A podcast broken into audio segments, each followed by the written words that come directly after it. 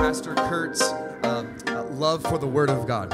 And uh, he's going to preach the Bible this morning, and uh, I'm looking forward to it. And so let's give him a very warm Rock Hill Conference welcome as he comes up. Come on, we can do a little bit better than that this morning. All right. Well, have a seat, everybody, if you would. Thanks for uh, letting me come. I'm glad to be Rakia's favorite preacher. I can promise you, my wife's name is Wanda, and I am not Wanda's favorite preacher. I prom- so that keeps you humble. You know, I asked my daughter Hannah when she was growing up, I'd say, Hannah, what did Dad preach on this morning? And she she never knew. She's like, Jesus, the Bible. Uh, so uh, a prophet is not without honor, save in his own country. But I appreciate you coming this morning. What a great service last night. Wasn't that a blessing? All, all, all the hard work that went into the worship team. I was watching each musician last night and just how, first of all, how skilled they are. It's amazing. You know, the Bible says, make a joyful noise unto the Lord, but sometimes that's all people do. I'm glad when they can make a joyful noise skillfully unto the Lord, and you've got a great team to do that. Uh, it was it was wonderful, and then just all of it. The, the testimony video, I saw a sneak peek. I got a sneak peek of the new video that's coming out. It's going to be awesome. God's doing some great things at Rock Hill. God's doing some great things. It's been a privilege for me to be a kind of a part of your journey for these five years and kind of get a snippet every year. I got I get a little view every year of what's happening. And the thing that excites me is every year I'm meeting new people that have come to Christ, whose lives have been transformed. It's that's what it's supposed to be. You know, I'll be honest with you. There's some churches I'll go Uh, a year by year, and it's the same group every year. And I'm glad for faithfulness, but if it's the same group every year and nobody's coming in, something's wrong. Have you ever noticed that there's something different about a house where there's kids? Have you noticed that? You just don't, you, you can't care as much about your stuff when there's kids. You know, people that care too much about their stuff don't like kids. Because they don't want them messing up their knickknacks. They don't want them spilling things on the carpet. I'm glad that Rock Hill doesn't care so much about its stuff that it's forgotten about kids. Because kids are, yeah, right. If there's not babies and, and, and toddlers and, and children, and I'm talking about spiritually, in a church, there's something wrong with that church. And as far as I can tell, there's nothing wrong with Rock Hill. And I know that your best days are ahead. It's exciting to be in a new facility, but this is not your final home. If Jesus tarries his coming, I'm looking forward to the day when it's not a rental facility, it's your facility. And that day's coming. That day's coming. I know that you're living by faith, and I know God's going to do some great things. We're praying with you. We're praying for you. Uh, always know that you have a friend in Uh, Virginia. You've got two friends in Virginia, but uh, hey, know that you have a friend in Virginia. We are not as close to D C as Steve is, but we're an hour south. Uh, we're we're outside of the. He's in the craziness. We're outside of the craziness. And I, I'll tell you this: if you're ever in the D C area, you just want to do D C. You want to see the monuments. You want to just enjoy that part of the country. Uh, you're welcome at our home. And I mean that. We built a, a kind of an apartment into our home for guests. And uh, if you just let me know with time, because uh, there's a lot of people there, uh, it's kind of like the, the, the Skelly B and B. But it won't cost you anything. Uh, we'd love to just have you come and spend some time. We've had a number of people take us up on that offer, and you're welcome to come through. And if you ever want to just come to a church service and enjoy a, a, a nice meal, we've got a Texas Roadhouse right across the street from our church. If that doesn't suit you, we've got Dunkin' Donuts right near the church. That's good right there. Um, and we've got uh, we've got three Chick-fil-A's within one mile of our church. Matter of fact, when I when I pastored in Pennsylvania, there was no Chick-fil-A, which is tragic. That is tragic. And so when I went to to uh, Virginia, we had three Chick-fil-A's within one mile of our church. I was so excited. I'm not kidding you. I made this mistake two out of the first three weeks. Sunday afternoon, went to the drive-thru, and I'm like, this is God. This is God. This is because I'm Rakia's favorite preacher. God has blessed me because there's no drive-through line. And how stupid was I when I pulled up and I'm waiting and I'm waiting and I'm waiting. Anyway, so I've not made that mistake recently, but I have made that mistake. I want to stay on the theme of your conference, and I love the theme. I love the theme of, of battling because we know that we serve King Jesus, and we know that we're in the army of the Lord, and so we know the end from the beginning because the Bible tells us that. And so I want you to open your Bible to Psalm twenty. I meant to tell the, the, the guys in the back, the I don't know if you could get Psalm twenty up on the screen here as I do verse. Can you do that? Is it too late? Okay, that's all right. All right, that was a test, Rock Hill. Some churches, I'll just do that last minute, and they can do it. But obviously, you cannot do that here. Um, so let's expect next year when I say a scripture verse, what's that?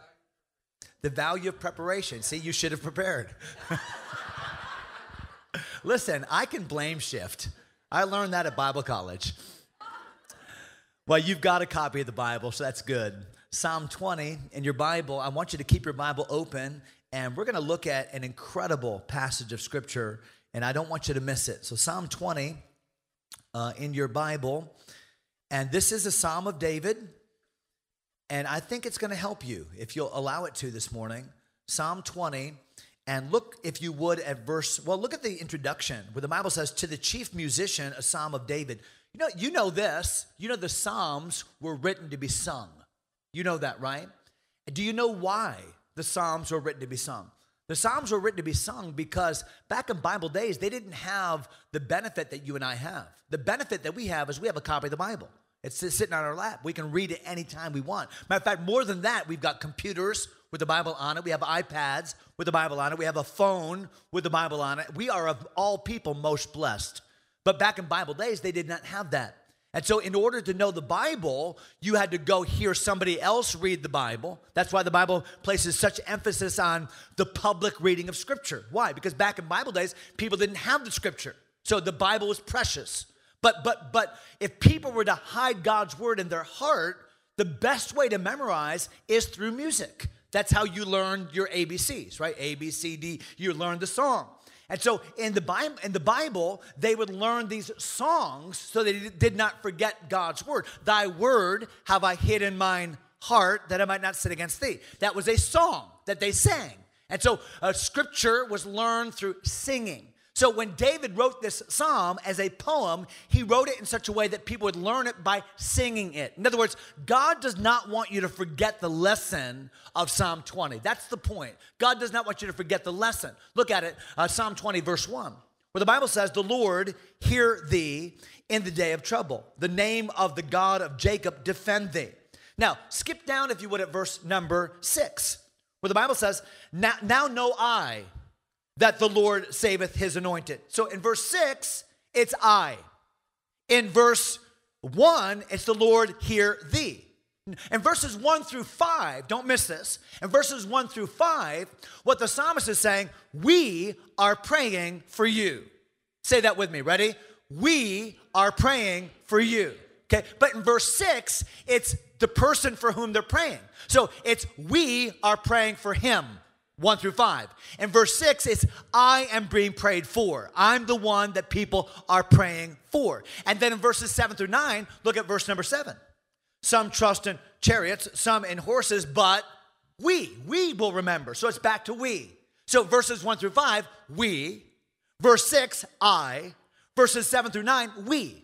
So most of the psalm is not a person praying for himself, but most of the psalm is people praying for somebody else. People praying for somebody else. And verse six is the response of the one who's being prayed for, who's the king, uh, who is David. So verses one through five, we're praying for David. Verse six, they're praying for me. Verses seven through nine, we're praying for David. So I want to talk to you uh, this morning for just a couple minutes on this topic. Ready? The battle before the battle. The battle before the battle. See, we think the battle is the battle. We think that the battle, boy, I've got to win this battle. I'm going to face it. We all face battles. Some of you are facing a huge battle in your life right now. It might be a financial battle. It might be a, a it might be a relational battle right now. Just don't know why in the world is this person doing what they're doing in my life? Why have they left? Why have they, have they rejected me? Why am I dealing with this at work? Why? A battle. We all face battles. But understand this, the battle is really not the battle. If you're going to be victorious in your life, you're going to have to understand the principle of the battle before the battle. See, before there was a Calvary, there was a Gethsemane. And the battle that was won at Calvary was won at Gethsemane when Jesus said, "Not my will, but thine be done." See, there was a battle in the Valley of Elah where David stood before Goliath. And we love to talk about the battle of David versus Goliath, but the battle of David versus Goliath was not won in the Valley of Elah. It was one where David was by himself and trusted a God that could protect him against a lion and a bear. See, it's the battle not in the battle. It's the battle before the battle that matters. I want to talk to you this morning about this battle. The battle before. The battle before there's a battle with swords and spears and bows and arrows. There's a battle raging in your heart. That's the battle. The battle I want to talk about is not the battle of facing people, not the battle of facing finances or pressure. It's this battle. It's the battle on your knees when you're all by yourself alone with your gun. That's the battle that must be won. And that's the battle about which we'll speak in Psalm twenty. The battle before the battle. Father, I pray that you bless the message. Oh God, we need you. Desperately, we need you. Lord, I pray for Rock Hill. I pray for this conference. But Lord, right now, specifically, I pray for each person in this room. God, you know the needs. You know the battles. I pray that you would do a work on the inside where only you can go. Reveal the things that only you can reveal. Strengthen in the ways that only you can strengthen. Please, God, bless this message, I pray, in Jesus' name. Amen. I want to talk to you about a couple things. Now, I just want to tell you where I'm going because uh, we have a limited time this morning, and I'm going to have to blast right out at the end of the message to go catch a flight, and I apologize in advance for that. I want to answer three questions. First of all, I want to answer the question, what, what do approaching battles accomplish in our, in our lives? Understanding that God is not doing something to you. God is not doing something to you. God is doing something for you. Never, never miss that preposition. God is not doing, well, all things work together for good to them that love God, to them who are the called according to his purpose. God is not doing something to you. God is doing something for you right now in your life. So what do approaching battles, what do they accomplish in our life?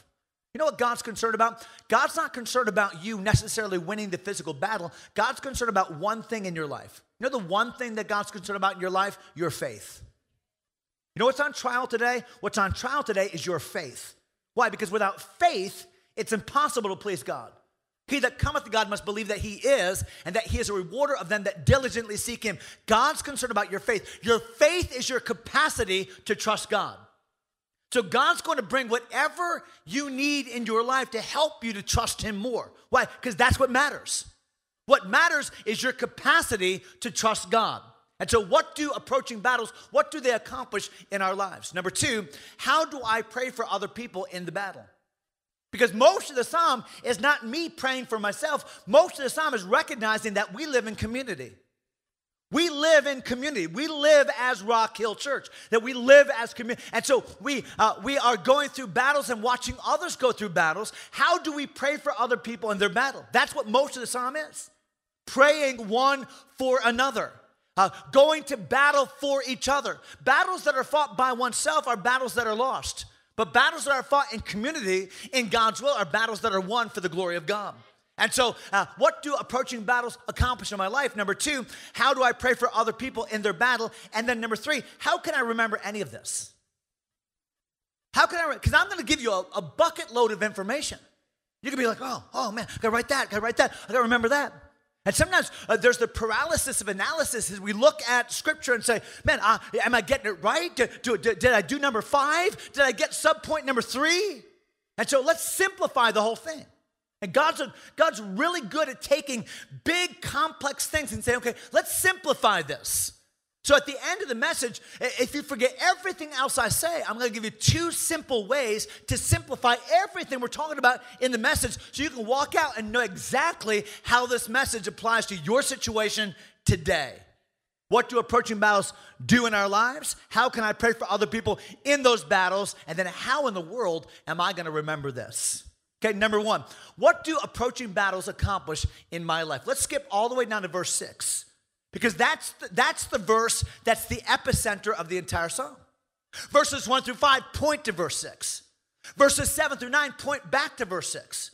Verse six encompasses the person for whom the entire psalm is written, the one who is the subject of, the object of their prayer. Look at uh, Psalm twenty and verse number six, where the Bible says, "Now I know, now know I," we would say, "Now I know that the Lord saveth his anointed. He will hear him from his holy heaven with the saving strength of his right hand." What's happening? David's about to go to battle. Psalm twenty, David is uh, ahead of a great battle. We don't know what battle it was, but it's probably the battle of Second Samuel chapter number ten.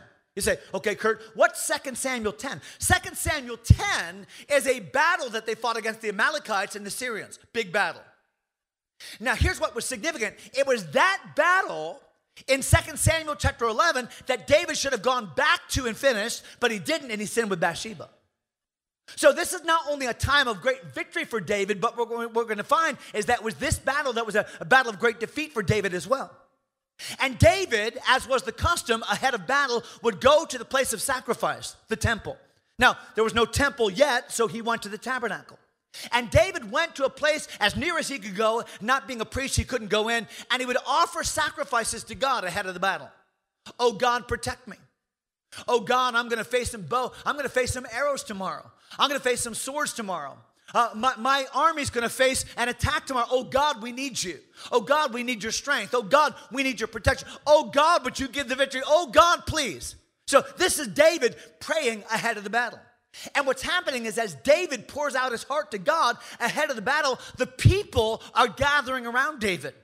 The people know there's a special pressure on the leader. Do you know that there's a special pressure on the leader?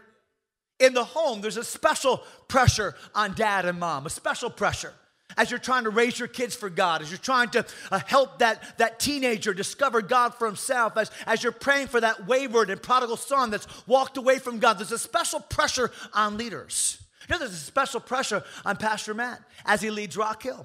It doesn't make him a better Christian than anybody else. It doesn't make him more important than anybody else, but there's a special pressure that goes on leadership. And all of us are leaders to some uh, degree in some way, shape, or form. And so David is facing special pressure. Why? Because he realizes that I'm leading people into a life or death situation. Man, God, I need you, and I need you desperately. So what do approaching battles, what do they teach us in our lives? I think, first of all, approaching battles teach us that we need, we desperately need God. They help us focus on our desperate need for God. Look at verse number six again.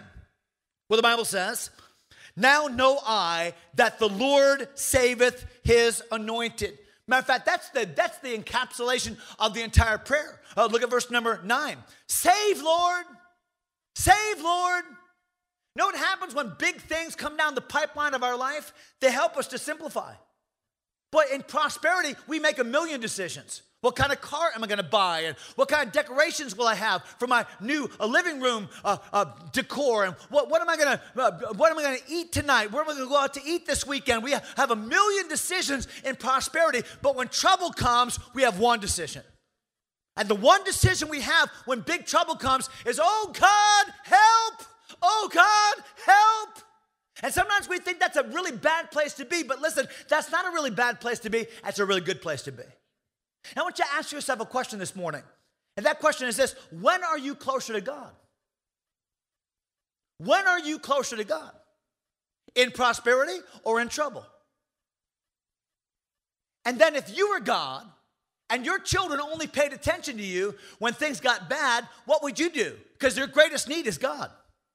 Your greatest need is to walk with God. Your greatest need is to have faith in God. And so God put David in a situation where David couldn't look anywhere else. David, David couldn't make any other decisions. Oh, God, I need you, and I need you desperately. Approaching battles, I'll tell you what, they make you uh, have a desperate need, a sense of a desperate need for God. But number two, what do approaching battles accomplish in our lives? I think number two, they clarify what we're trusting in. You know what battles do? Battles teach you things about you. Battles teach you things about you. When the battle comes, it helps you to, it helps you to understand, what am I really trusting in? Where, where does my faith really lie? Well, watch what David says here in verse number six. He says, now know I, here's what I've learned. Here's what I have confidence. Here's something that I know to be true. Now know I that the Lord saveth his anointed. He will hear him from his holy heaven with the saving strength of his right hand. It helps us focus on our desperate need for God. It clarifies what we're trusting in, what's truly important.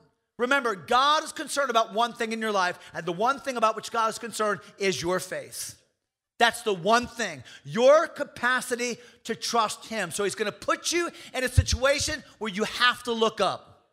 Now, we ought to voluntarily look up, but remember what the writer of Proverbs said. He said, Lord, don't give me so much prosperity that I forget about you, and don't give me so much trouble that I curse you. God, keep me in that equilibrium where I always need that. I always know that I need you, and I need you today, and I need you desperately. You know that every day of your life ought to be a little microcosm of the day you got saved? Every day of your life ought to be a microcosm of the day that you got saved. Remember the day you got saved? Remember the day you came to Jesus Christ? Remember what that was like? Remember you, you realized you were a sinner. You realized that you were lost and undone and on your way to hell. There's nothing you could do about it. And you were desperate and said, oh, God, I need you, and I need you desperately. And, God, you're the only one that can help me. And, oh, God, I put all my faith and all my trust in you. Well, having begun in the Spirit, are you now made perfect by the flesh?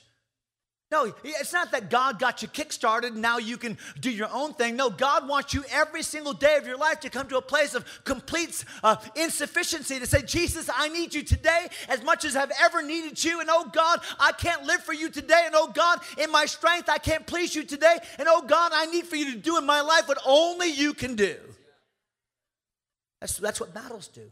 They remind us of our insufficiency and of our total dependence upon a God that's ready, willing, and able to give you his power today. Your desperate need for God. It clarifies what you're trusting in, what's truly important. What do approaching battles accomplish in our life? I think number two, uh, number three, they cause us to look inward and to evaluate our calling and purpose. Now, don't miss this. They cause us to look inward. Battles. They cause us to look inward and to evaluate our calling and our purpose. Watch what it says one last time in verse number six, where it says, now I know, know I, that the Lord saveth, now get the term here, his anointed. Now, we know that David was God's anointed. We know that Samuel showed up one day and looked for the sons of Jesse, and he thought it was Eliab, and he thought it was Shammah, and he thought it was the rest of the sons of Jesse, but it wasn't. And finally he said, is there not another son? And they went out to the, uh, the, the, the, the, the sheep coat, and they got David and brought him in. This is the one. They anointed him. The anointing was the symbolic oil of God to say, this is the one I have chosen. Understand this, though, that all of us are anointed. You know, the anointing is simply the symbol of the Holy Spirit's choosing. You know that, that if, you're, if you've trusted Jesus Christ as your Savior, in every real sense of the word, you are anointed. In every real sense of the word, you have the indwelling Holy Spirit of God in your life. Uh, you have the calling of God upon your life. Sometimes we look at people and say, well, that person's called. That person has a special calling from God. Listen, all of us have a special calling from God. All of us have been selected for God's special service. All of us have the anointing in that sense. And so what is David realizing in this battle? He's realizing not only who God is, but in realizing who God is, he realizes who I am. I am God's special, called, anointed one. Can I say something to you this morning? You, you are God's special, called, anointed one. And this battle in your life doesn't mean God doesn't care. It means that God does care. It means that God has a special task and a special purpose and a special thing he wants to accomplish in your life. And he wants to remind you this morning that you desperately need him. And he wants to clarify to you this morning that, that you're trusting in things that, uh, that can never help you. And you're getting sidetracked on things that can never help you. And God's saying, listen, come back to me. He's taking your face like a little toddler and saying, look at me, look at me, look at me. That's what battles do. They make us look at him and then remind us that God has a special plan for my life. I like the, the, I like, uh, the implication of the word anointed. God does it. He's the one that saves. I belong to him. He's the one that's anointed me. He cares for me. He's going to hear me when I talk to him about the battle. Look at it. Verse number six. The Lord saves. So God's got this. God's got this. His anointed. God's got me. And he will hear him from his holy heaven with the saving strength of his right hand. Hey, uh, God is able. God loves me. And God hears me. God is able.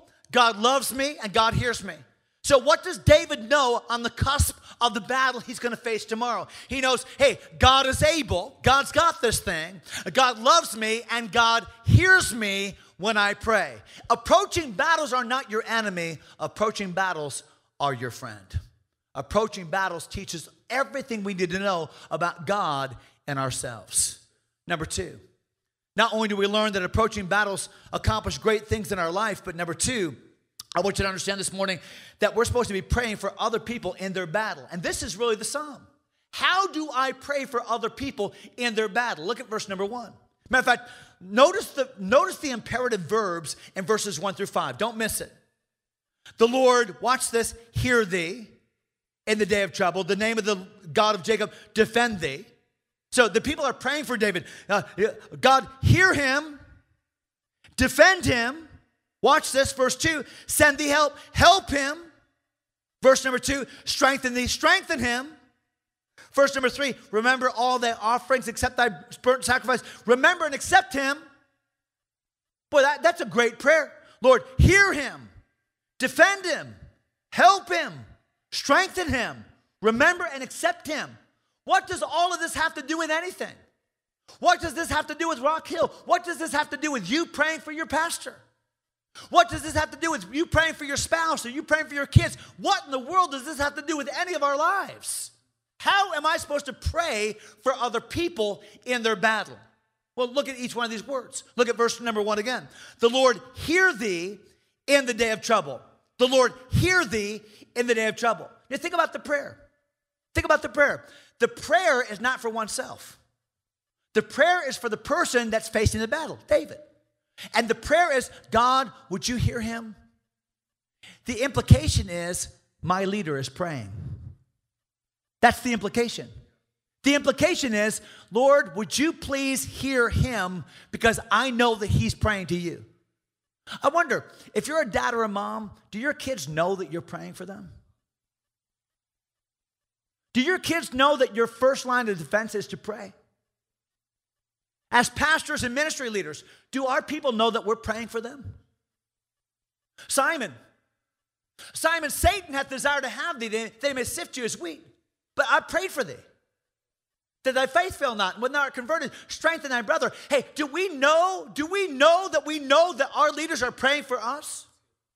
Do we know that our first line of defense when the approaching battle comes is, oh God, I need you, and oh God, I'm desperate for you, and oh God, I have clarified in my life that, Lord, you're the one I need, and God, all of my hoarded resources are not enough. I need you desperately. Do your people know that your first line of defense is God? Does your husband know that? Does your wife know that? Do your kids know that? I had a good talk with my son Joshua recently. Josh loves the Lord. He leads a great youth group. He went through a real shaky time in his life after he graduated. Oh, he was in church. But he just wasn't there. You know what I'm talking about, moms and dads? He was compliant, but there was something wrong. He was robotic. He was mechanical. He was going through the motions. What's wrong? Nothing. Josh, what's going on? Nothing. We knew it was desperate. We knew it was. And many a night I would go and kneel outside of his bedroom door, put my hand on, put my hand on the door of his bedroom. Oh God, I don't know what's going on in his heart. Oh, God, would you do what I can't do? God, would you go to places I can't go? Oh, God, to the people that call you dad or mom or pastor or youth pastor, the people that call you friend, do they know that they know that you're already praying? Oh, God, hear him. Oh, God, I know that he's calling out to you. I know that he's trusting you. Oh, God, hear him. But coming alongside of people knowing that they're seeking God themselves. The implication is that David was praying. The occasion was the day of trouble. When the Bible says the day of trouble, that's not one day. I wish it meant that. I, I wish when the Bible talked about the day of trouble, it meant one day. And Lord, if I can just hang out to midnight, I'll turn into a pumpkin again and I'll be all good, right? That's not the way it works. The day of trouble means the season of trouble. And we don't know when the season ends. Sometimes winter hangs on a lot longer than we want it to. And sometimes a trial in your life hangs on a lot longer than you want it to. But God, however long the trial is, you already know. God, hear him. Hear him. But not only hear him, watch this. Number two, strengthen him. Do you see that? I'm sorry, defend him. Verse number two. Verse number one.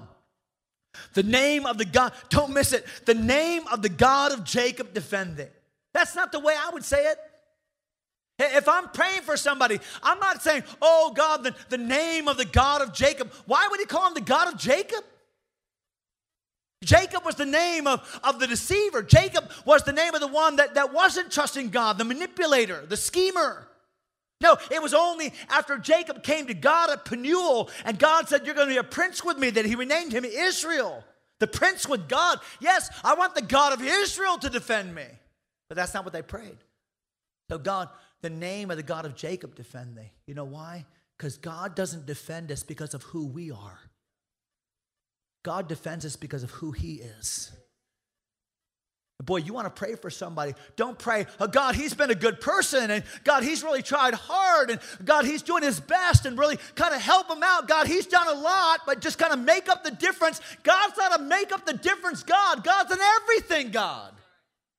But you want to pray for somebody, come alongside and say, oh, God, you're the God of Jacob. You're the God that honored the covenant when he was a liar, a cheater, a deceiver. God, you blessed him not because he was blessable. You blessed him because you're God.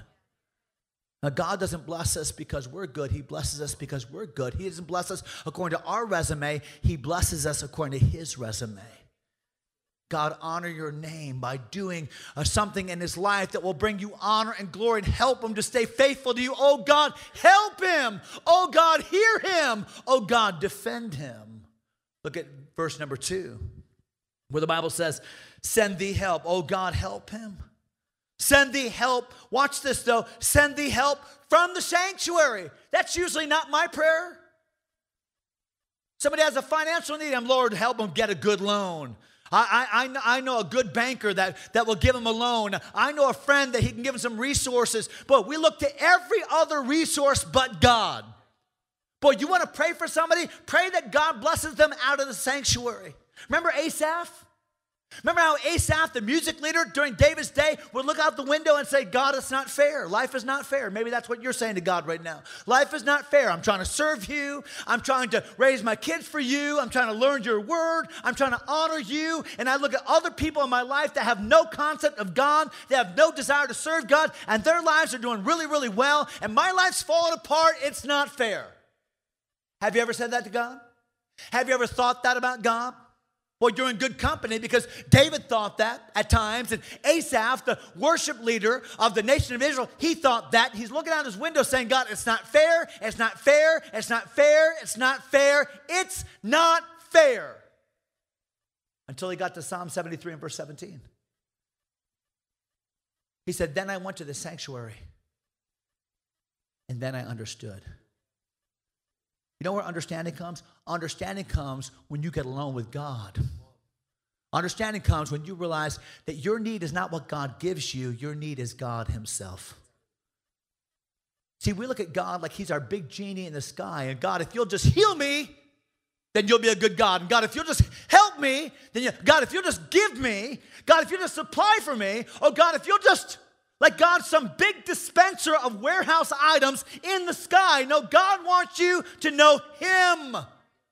God didn't save you to give you stuff. He saved you to give him, give you himself. If you want help, the help you need is the help from God's sanctuary. You need a fresh touch of God's presence. That's what you need. But I'll tell you what, if you'll come to God and say, God, nothing in my hands I bring, but simply to thy cross I cling. And God, I'm not asking for you to do anything in my life. I don't need you to heal my cancer. I don't need you to pay my bills. Oh, God, I just want what you are doing in my life to be clear. God, give me you. Give me you. God, give him you. That was the prayer they had for their leader. Help him. Hear him. Defend him. Look, look at verse number, uh, verse number two. Send him help. Help him. Watch this. Strengthen thee out of Zion. Now, I'm going to tell you something. That's never my prayer. My, my prayer typically is not that God strengthens people. My, my prayer is that God removes what is inhibiting them. So what do we do? Lord, take the trial away. That's all of our prayers. Boy, let, let, can I take some prayer requests? Yeah, let, pray, pray that God takes this cancer away. God takes this trial away. God takes this thorn away. God takes this. That's our prayer. But that's not a Bible prayer. Uh, Paul said, oh, God, take it away. God said, no. Uh, God, take it away. Oh, God, God, I would be more effective for you if you take it away. God said, no. God, I don't know if you heard me the first two times, but, I, but there's a thorn in my flesh. This messenger of Satan is buffeting me. And Lord, I feel like I could be much more effective in ministry if you just take this thorn in my flesh away. And God said, no, my, my, my grace is, God, I, Paul, I know what I'm doing. My grace is sufficient. God is much more interested in purifying your faith in the trial than he is about taking the trial away. So a biblical prayer is God strengthen him. Let patience have her perfect work, that ye may be perfect and entire, wanting nothing. You know what Bible prayers are? Bible prayers are Colossians one. God strengthen him with all might in the inner man, according to your glorious power. Oh God, give him strength on the inside, that would counterbalance the pressure on the outside. Oh, God, may your spirit be so alive in his life. Oh, God, may your strength be so evident in his life that he is a shining beacon of what your grace can do. Oh, God, don't take him out of the fire. Show other people what, what you can do with him in the fire. That's what God wants to do. Well, you want to pray for somebody, pray that God strengthens them. Pray that God gives them that grace and that aptitude in their trial to shine, to shine for Christ. That's a great way to pray for somebody. Hear him. Oh, God, hear him. Defend him. Oh, God, help him. Oh, God, strengthen him. Look at the last one in verse number four. Verse number three, rather. Remember, remember all thy offerings and accept thy burnt sacrifice. What does that have to do with anything? Remember your offerings and his burnt sacrifices, yeah, remember what I said? Ahead of a battle, what the king would do ceremoniously. Remember, Jehoshaphat did this in Second Chronicles chapter twenty when the Edomites and the Ammonites and the Moabites had formed a coalition, had attacked him, and what am I going to do? They, they would offer a sacrifice and say, oh, God, I'm offering this sacrifice because we know that we need you in this battle. So David was offering a sacrifice, and the people were gathering around as David offered the sacrifice to the priest, and the people were saying, oh, God, accept his sacrifice. You know, I can sometimes we think that solving our problems is just kind of checking off the religious checklist. So we think things like, man, my life is going south, so I just need to go to church more. Or, boy, I need an answer from God, so let me just kind of read the Bible more. Listen, God's not into you having a longer checklist. No, what God wants to do in your trial is God wants to go right down to your heart level and say, where, where are you? And so it's not a matter of coming to God and doing more for God to say, okay, God, I, I've kind of been away from you, so if I'll do this, this, this, and this, then will you do this, this, this, and this? As if God is like a two-bit barterer. You've been away from God, okay, God, I'll, I'll start tithing again. Okay, God, I'll start coming back to church again. Okay, God, I guess I'll stop doing this. Now, God, would you do this? God's not into you bartering with him. God wants your heart. God wants your heart. And God, David's offering these sacrifices, but God, don't honor the sacrifice per se. Honor his heart. Because the Bible says in the book of Isaiah, I, you can take all your sacrifices, away with all your sacrifice if the heart's not there. Jesus said in Matthew nine, he said uh, the, to the religious leaders of his day, he said, I will have mercy and not sacrifice. I want your loyal love. Now, I want you to do the things you're doing, but do it with the right heart motive. I want you to make the sacrifices, and I do want you to come to church and, yes, read your Bible, do all those good things, but do them from the heart. No, God, honor his heart for you. That's the prayer that God, God's people are praying for David. What do approaching battles accomplish in our life? God, I need you desperately. How can I help other people in their battle? Pray for them. But don't pray that God removes the battle. Pray that God hears them and helps them. Pray that God strengthens them and defends them. Pray that God purifies their heart in it. Oh, God, I'm not saying you should take it away. I'm saying, God, I trust in your sovereignty that you're doing something here. God, accomplish your purpose through it. We know that God doesn't do things to us. He does things for us. Say, okay, Kurt, how do I remember this? Look at verse number seven, just for sake of time. Look at verse number seven. How am I going to remember this? The Bible says some, don't miss it, some trust in chariots and some in horses. But we, now it's back to we, we will remember the name of the Lord our God. They, the people that trust in chariots and horses, they are brought down and fallen, but we, we are risen and stand upright. Save, Lord. Let the King hear us when we call. What, what, what, what, what are the people saying? What, what is David saying as he recounts this whole experience and writes it down in a poem? What's he saying? How do we remember this great principle about the battle before the battle? Okay, in two ways. Number one, this. We need to learn to downgrade our trust in human resources. Now, let me say that again. The battle in your life that you're facing right now that's looming so large that you've prayed a million times to say, God, take it away, but it's still there. You know what God's teaching you? He's teaching you this big lesson. Downgrade your trust in human resources. You've been looking for every help. You've been looking for every solution. You've been looking for every payout. You've been looking for every every escape route, and it's still there.